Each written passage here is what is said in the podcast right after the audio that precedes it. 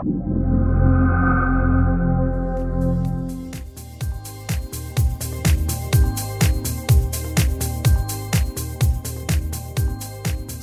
آرا هستم سردبیر ساعت ایکس. اجازه بدید به ساعت ایکس 14 نگاهی بندازیم.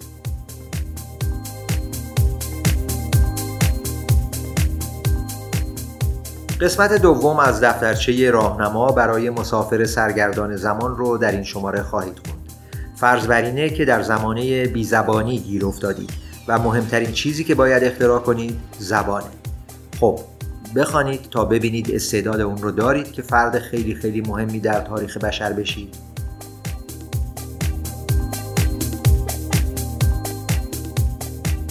جمعیت سلولی بدن هر یک از ما با این جسه کوچک به 37 تریلیون می‌رسه. یعنی نزدیک به 5000 برابر جمعیت کره زمین.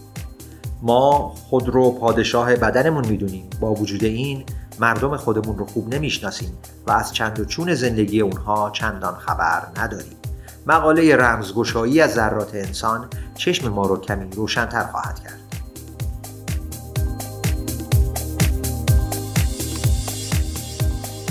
حدود یک سوم عمرمون رو خوابیم. البته اگه همه اون رو خواب نباشیم چرا این گونه میخوابیم و عادتهای خواب ما از کجا اومدن؟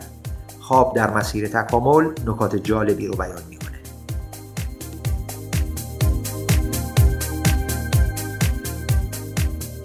مثل اینکه شیشه عمر بعضی قولها زود به سنگ می‌خوره و عظمت و ابهتشون نمی‌تونه بقاشون رو تضمین کنه. بزرگترین و لوکسترین هواپیمای مسافربری جهان از این دسته.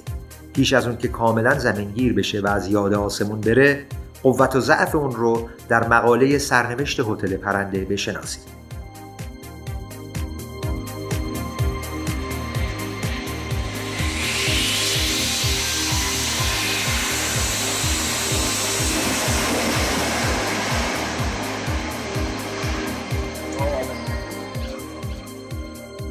چند شماره قبل مطلبی داشتیم درباره تلاش هایی که برای خلق آثار خلاقانه نقاشی توسط هوش مصنوعی انجام گرفته.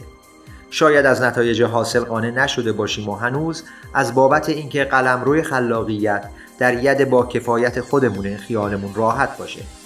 حالا صفحه کمیکس این شماره از عرصه دیگری سخن میگه که با هوش مصنوعی به اشتراک گذاشتن نویسندگی دانشگاه فرانکفورت که نام گوته ادیب و نویسنده شهیر آلمانی رو به نام خود اضافه کرده به یک ناشر آثار علمی کمک کرده تا اولین کتابی رو که نویسندش هوش مصنوعی منتشر کنه. چشم جناب گوته روشن. سربلند